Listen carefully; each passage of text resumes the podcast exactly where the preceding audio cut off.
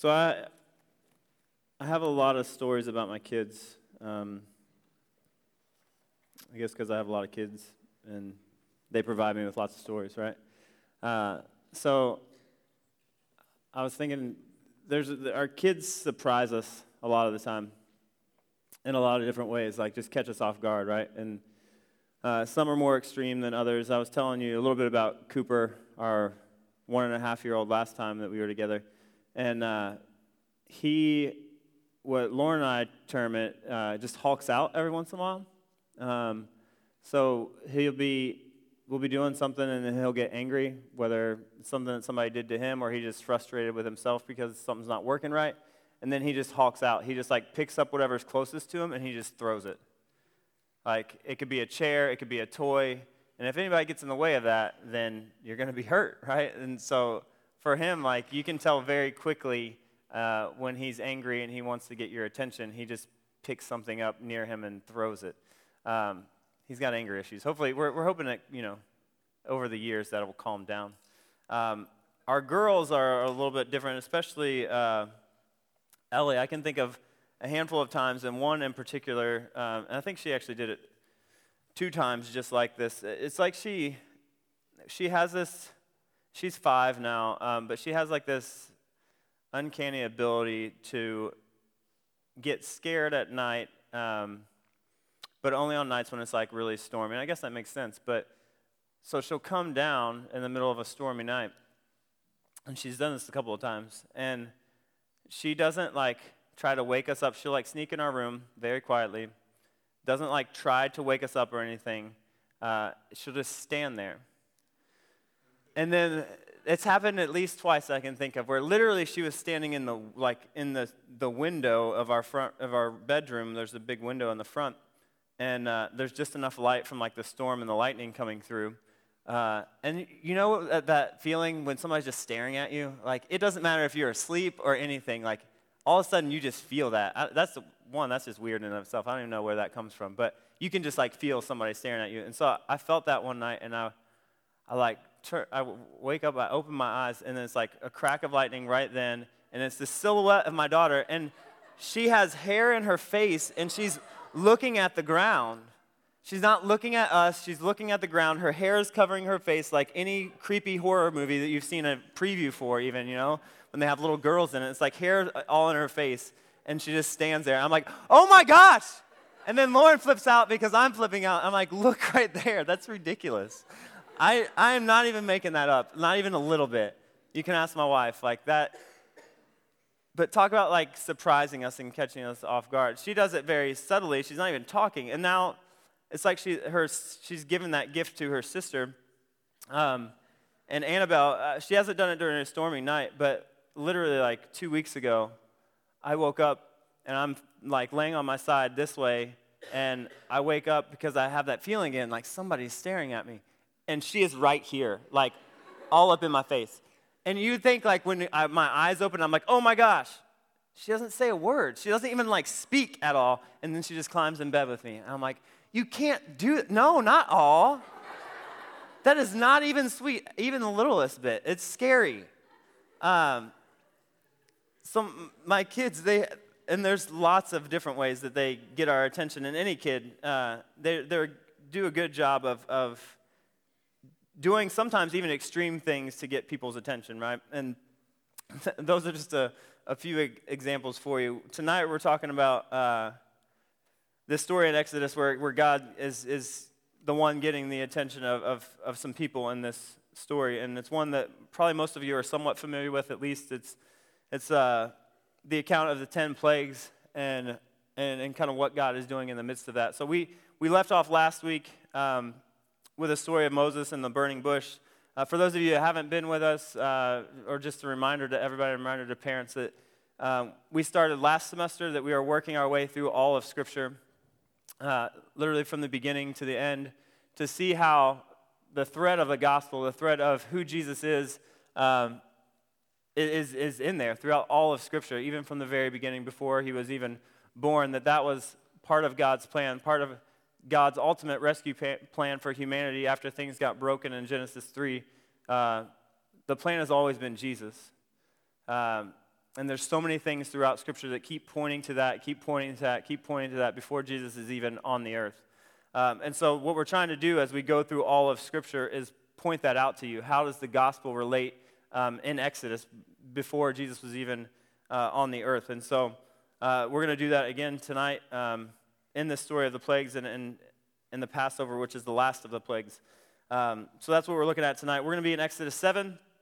Um, Exodus, actually, this happens in Exodus chapter 7 all through until uh, Exodus chapter 12. So that's five chapters of Scripture. That's a lot. Um, so we're going to summarize a lot tonight as well. Um, we took, it took us a whole semester to get through Genesis, which, I mean, it's long. It's got lots of stuff in it. Uh, and now we're working our way through Exodus. So, I mean, maybe in five years we'll be through the whole Bible. I don't know. Um, but Exodus chapter 7 is where we're going to start tonight. And again, this is Moses. Uh, we left off last week uh, the people of Israel, God's chosen people, were all in Egypt and they were slaves there. They grew in numbers rapidly um, after Joseph and his generation died off. Um, they grew in numbers rapidly. Uh, the people of Egypt got scared, decided to put them in slavery uh, so that they wouldn't attack them and, and, wouldn't be attacked by the, the people of Israel and be taken over by them. So they made them their slaves instead uh, and worked them really hard. And last week we talked about how this God that we serve is a God who sees his people, a God who hears his people, a God who knows his people, and a God who delivers his people.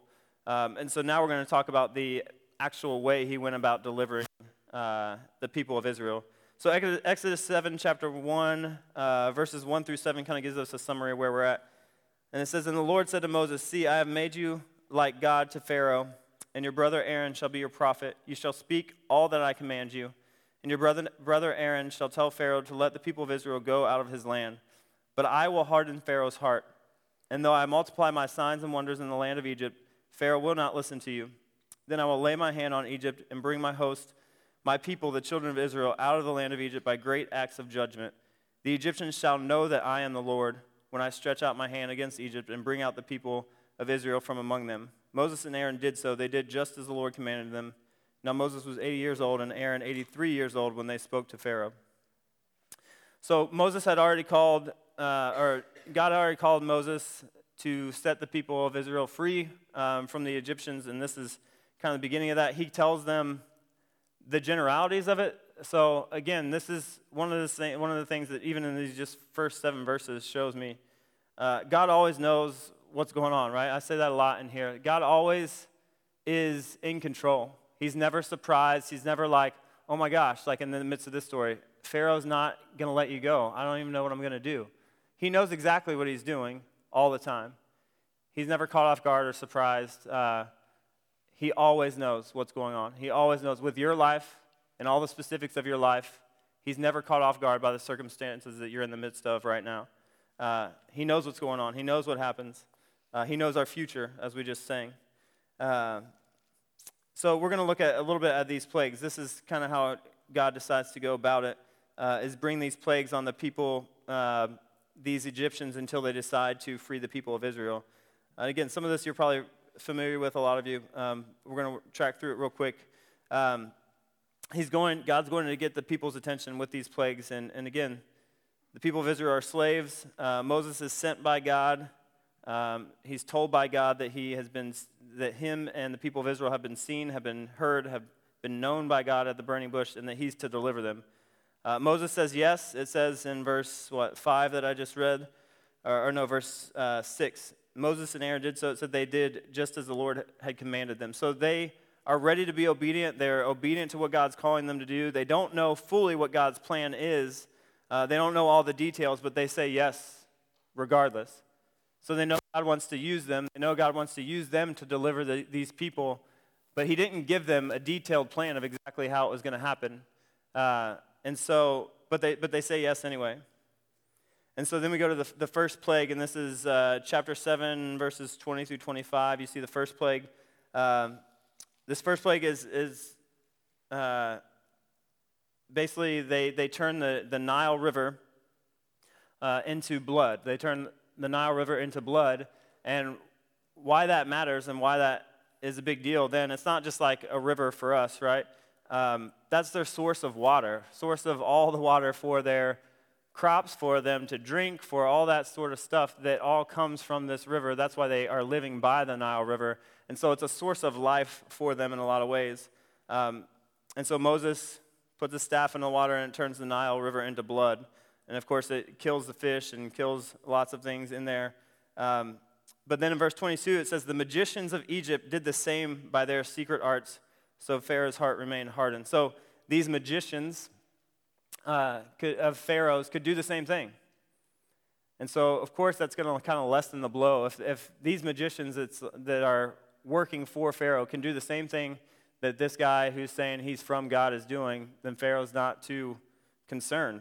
Um, and so that's, that's not enough. Um, so then after that, the second plague happens in chapter 8.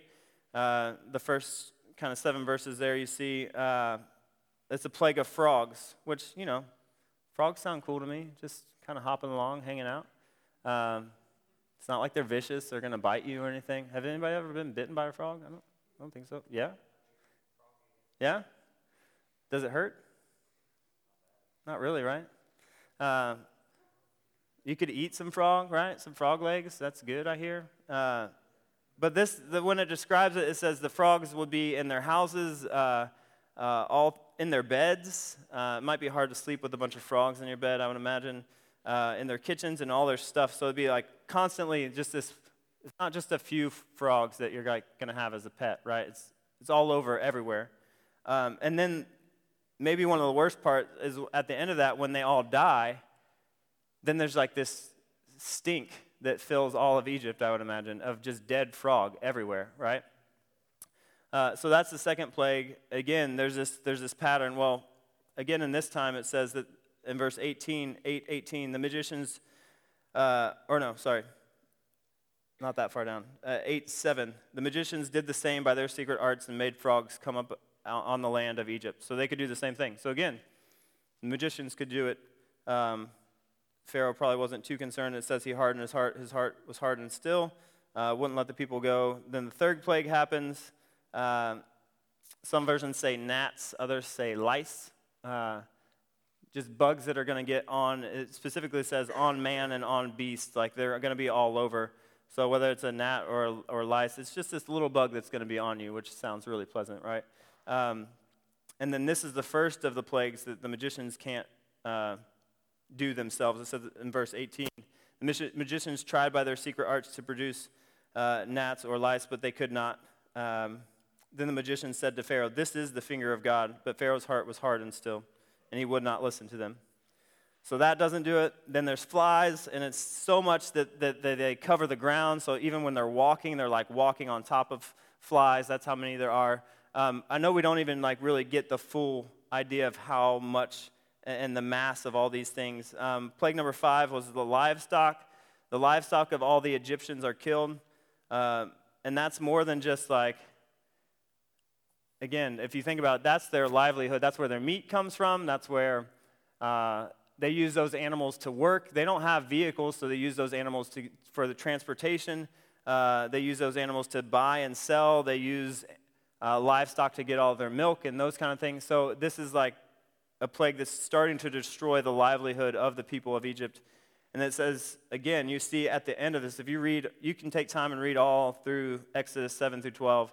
And at the end of every plague, you'll see this same uh, phrase over and over, but Pharaoh hardened his heart. Pharaoh hardened his, heart. Pharaoh hardened his heart. Um, or the heart of Pharaoh was hardened, it says sometimes. Um, and so he hardens his heart again that doesn't do it. Then there's the plague number six, which is boils.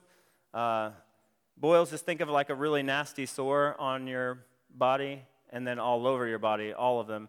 Uh, nasty, disgusting, red, raised. I would imagine itchy.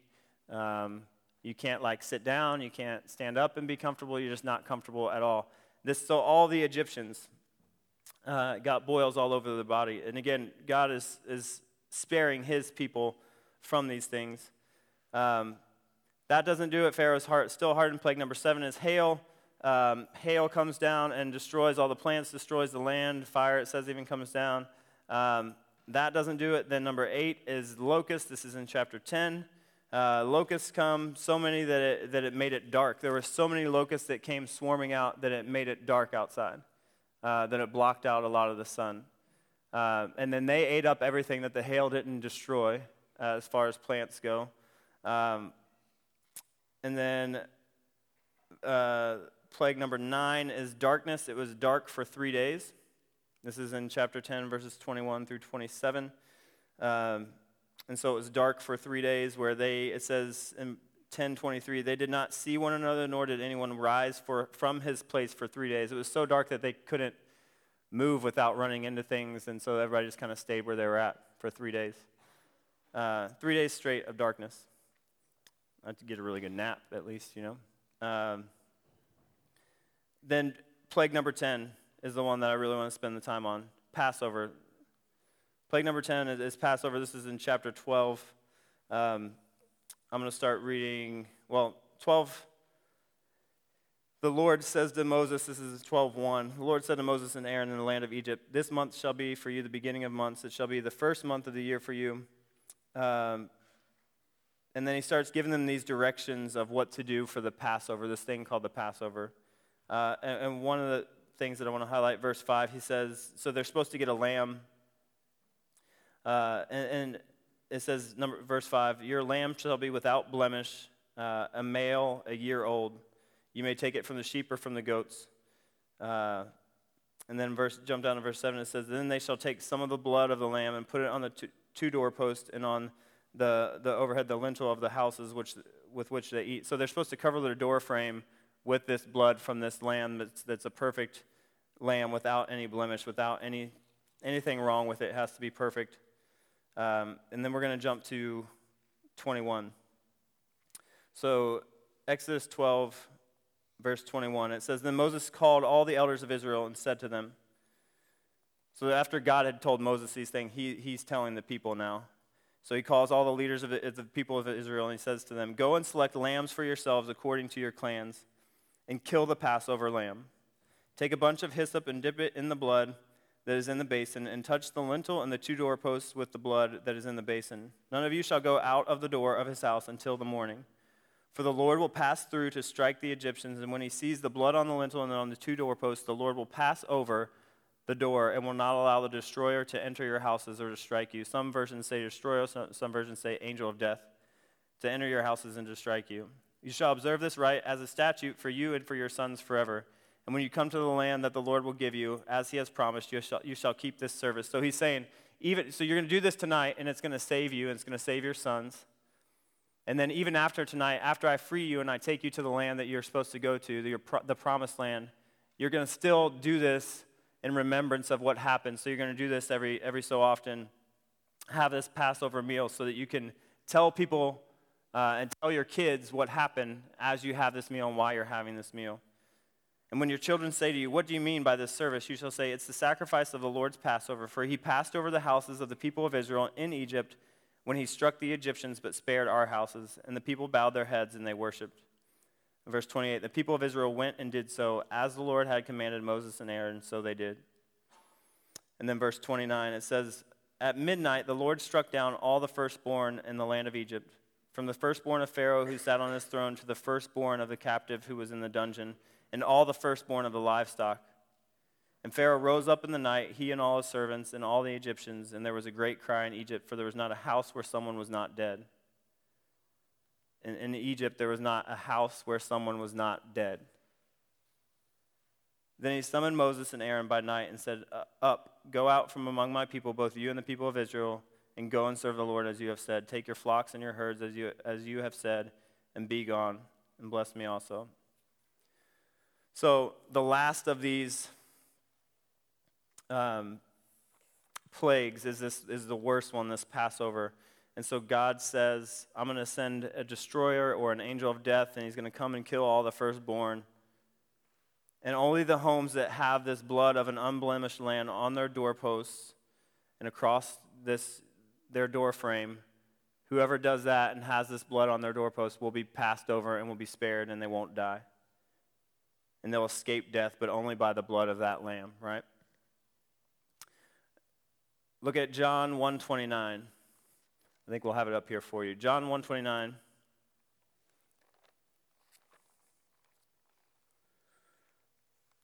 John 129, this is John speaking.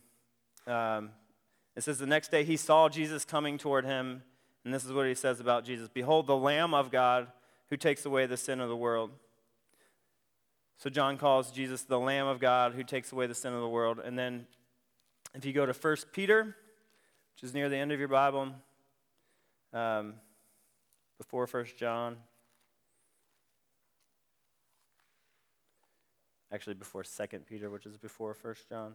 Uh, 1 Peter verses 1 Peter chapter 1 verses 17 through 19. We'll have it up here for you as well, I think. Uh, yeah. And if you call on him as Father who judges impartially according to each one's deed, conduct yourselves with fear throughout the time of your exile, knowing that you were ransomed from the futile ways inherited from your forefathers, not with perishable things such as silver or gold, but with the precious blood of Christ, like that of a lamb without blemish or spot. You were ransomed from the futile ways inherited from your fathers, uh, from your forefathers, not with perishable things such as silver or gold but with the precious blood of Christ, like that of a lamb without blemish or spot. And there's other places in Scripture where you'll see uh, Jesus referred to as the Lamb of God. But this is what Passover is supposed to point to. So even in the Old Testament, as, this is the whole point of what we're doing this semester and next following semesters as we go through beginning to end, is that even in, in the Old Testament, it's screaming Jesus. So the whole point of the Passover, the whole point of putting that blood on their doorpost of a specifically an unblemished, a perfect, without spot, without any problems, without any imperfections whatsoever, lamb, killing that and using that blood. And the blood of the lamb is the only thing that saved people.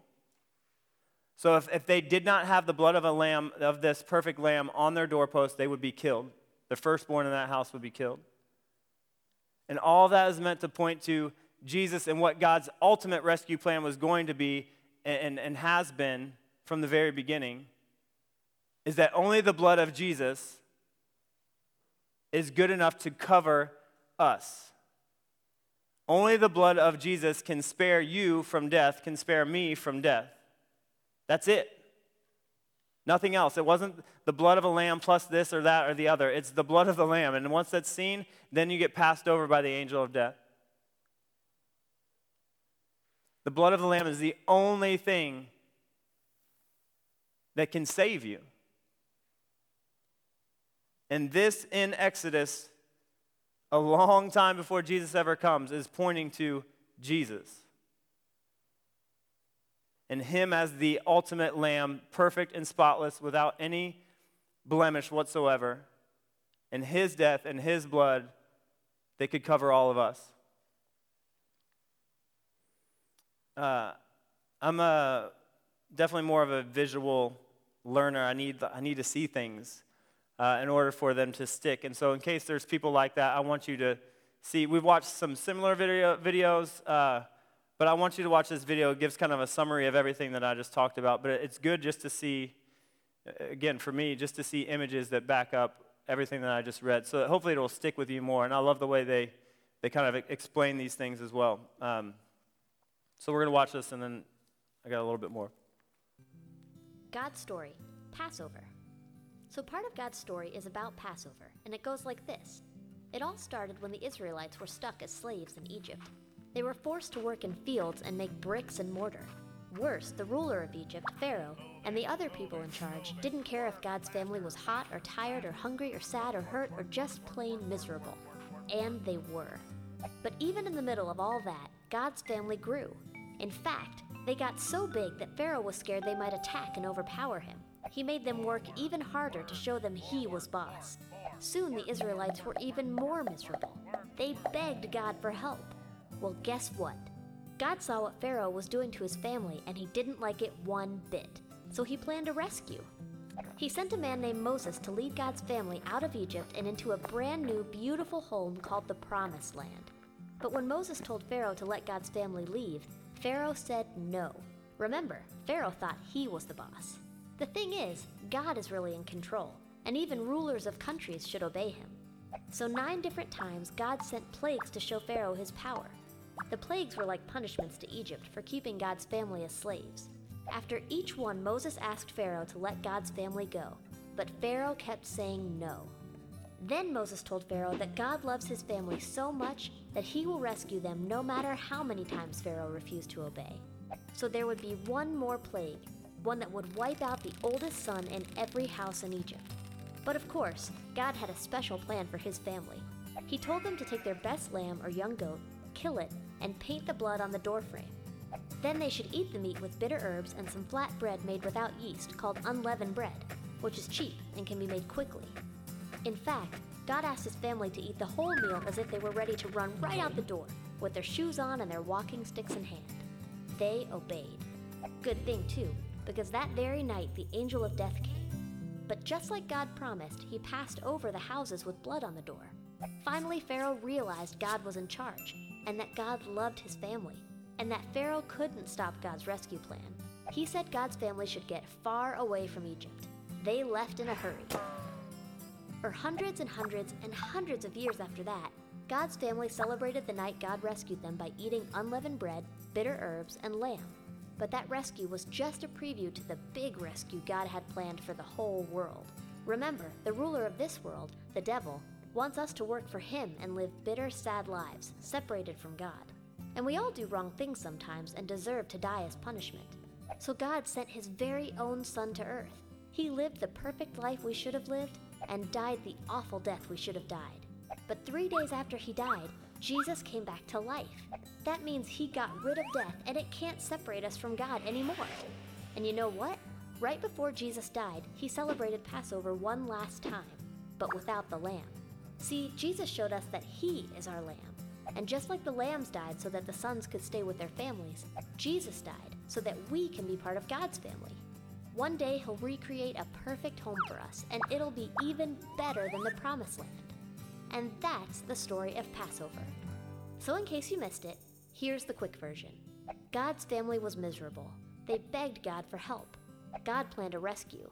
Pharaoh said no. God showed his power. The oldest sons had to die. Lambs took their place. God rescued his family. They celebrated Passover. Death was our punishment, too. God sent his son, he took our place. God rescued us. And that's a part of God's story. So, one of the things that I just like watching kid videos, you know. Um, but one of the things I love about how they explained it in that video, too, is that if you read uh, the Last Supper, which most of you are probably familiar with if you've read some of the Bible before, the last meal that Jesus has before uh, he dies, like it said in that video, with his disciples, they didn't have lamb like they usually do at the Passover meal because he knew he was the lamb. Like he did that intentionally. Again, this is important. This is like from the beginning, that was always the plan. Uh, that, that this lamb is just supposed to point to Jesus being the Lamb of God, the one who actually delivers us all from death and frees us from, like he freed his people, the people of Israel he freed them from death, but then he also frees them right after that, right, from slavery and, and lets them go. Um, but Jesus also came to free us from slavery to sin, from slavery to, again, like it said in that video, Satan is the God of this world, is how Scripture puts it. And so he frees us from being under him, under Satan. Uh, and it said that he ransomed us. That word ransom means uh, to, if you look it up in the dictionary, to release from bondage by paying a demanded price. So, again, the bondage that we're in is sin. If you read scripture, it says uh, in Romans that the wages of sin or the cost of sin is death. Like, sin gets you death. And that the only payment that can be accepted to pay for sin is death.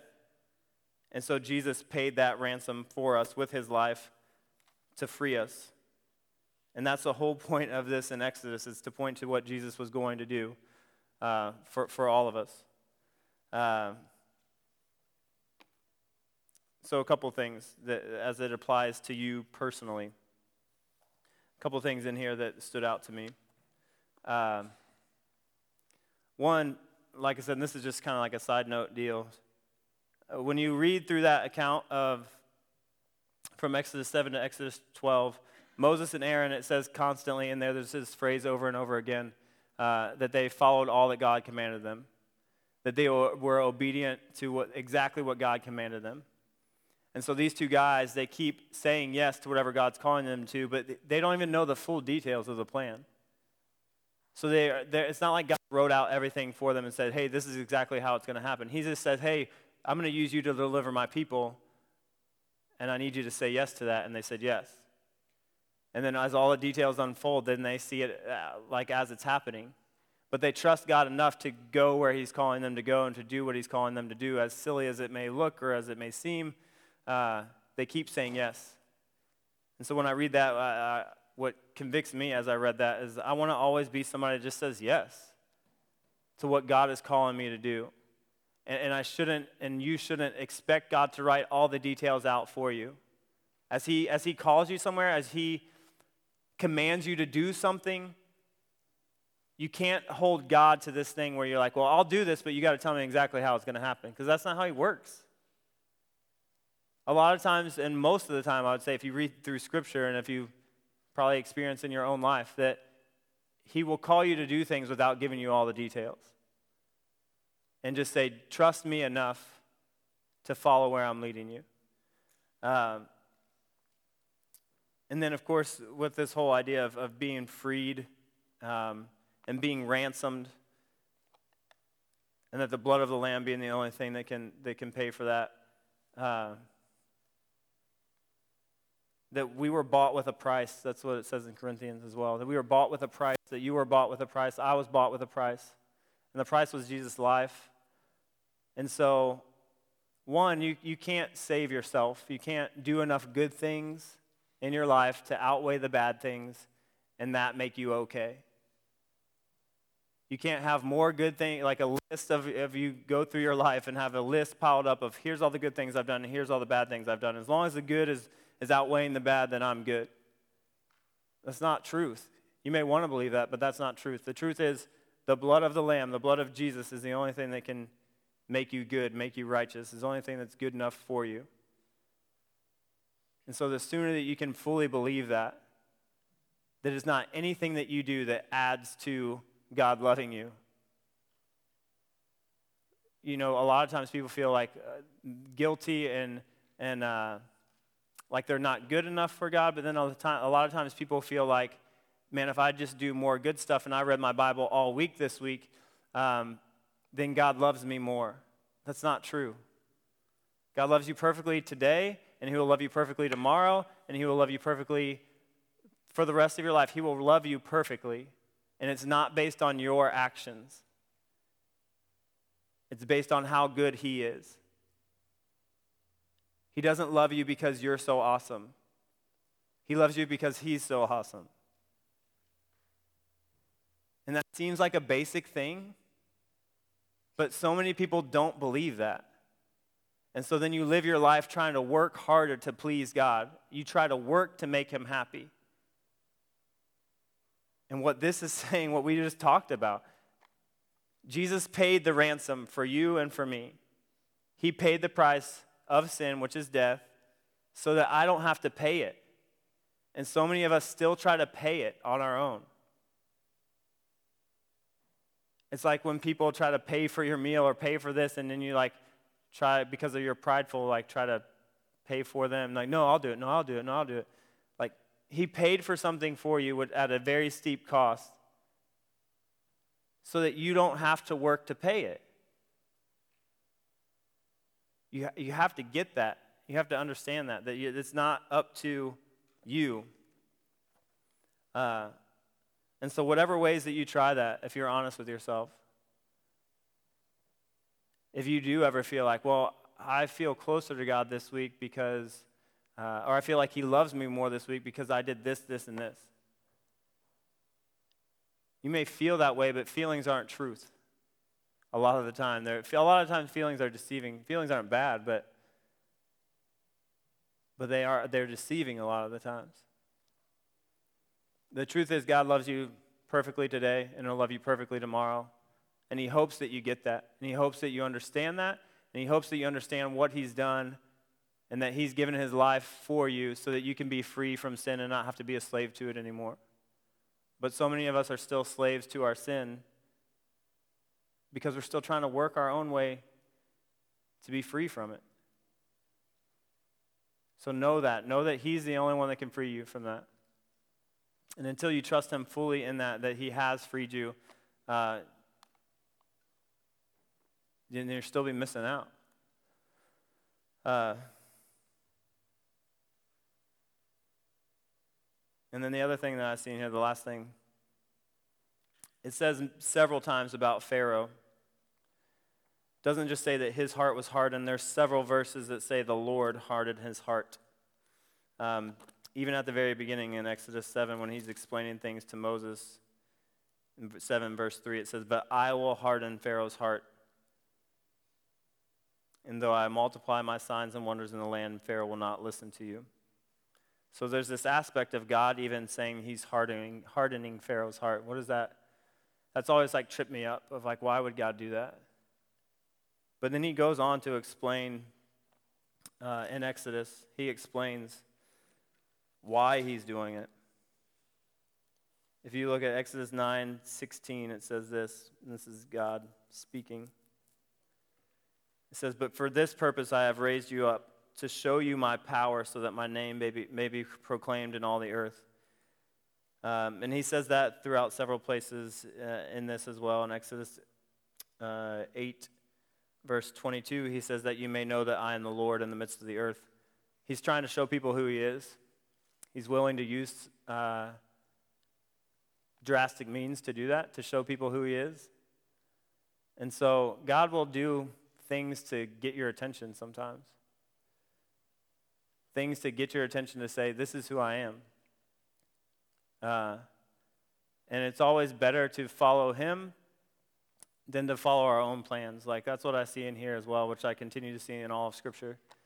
The guys and the people that are following what God wants them to do versus the people that are just doing their own thing. Uh, it always works out better for the people that choose to follow him.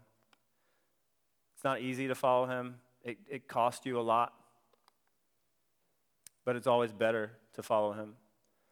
Uh, and he'll continue to show his power, he'll continue to show who he is.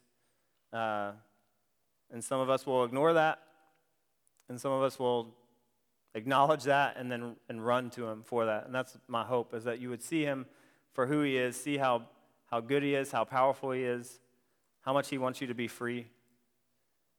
And then it doesn't take like huge drastic measures for him to catch your attention and, and get you to understand that. Um, but he also loves you enough that if that's what it takes, he'll do that too.